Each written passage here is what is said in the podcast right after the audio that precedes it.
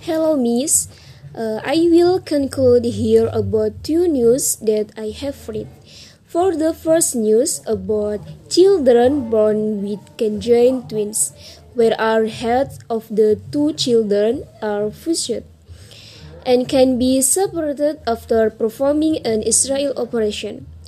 For the second news, the Singapore government wants to contribute 100 doses of COVID-19 vaccine for Johor. Thank you, Miss.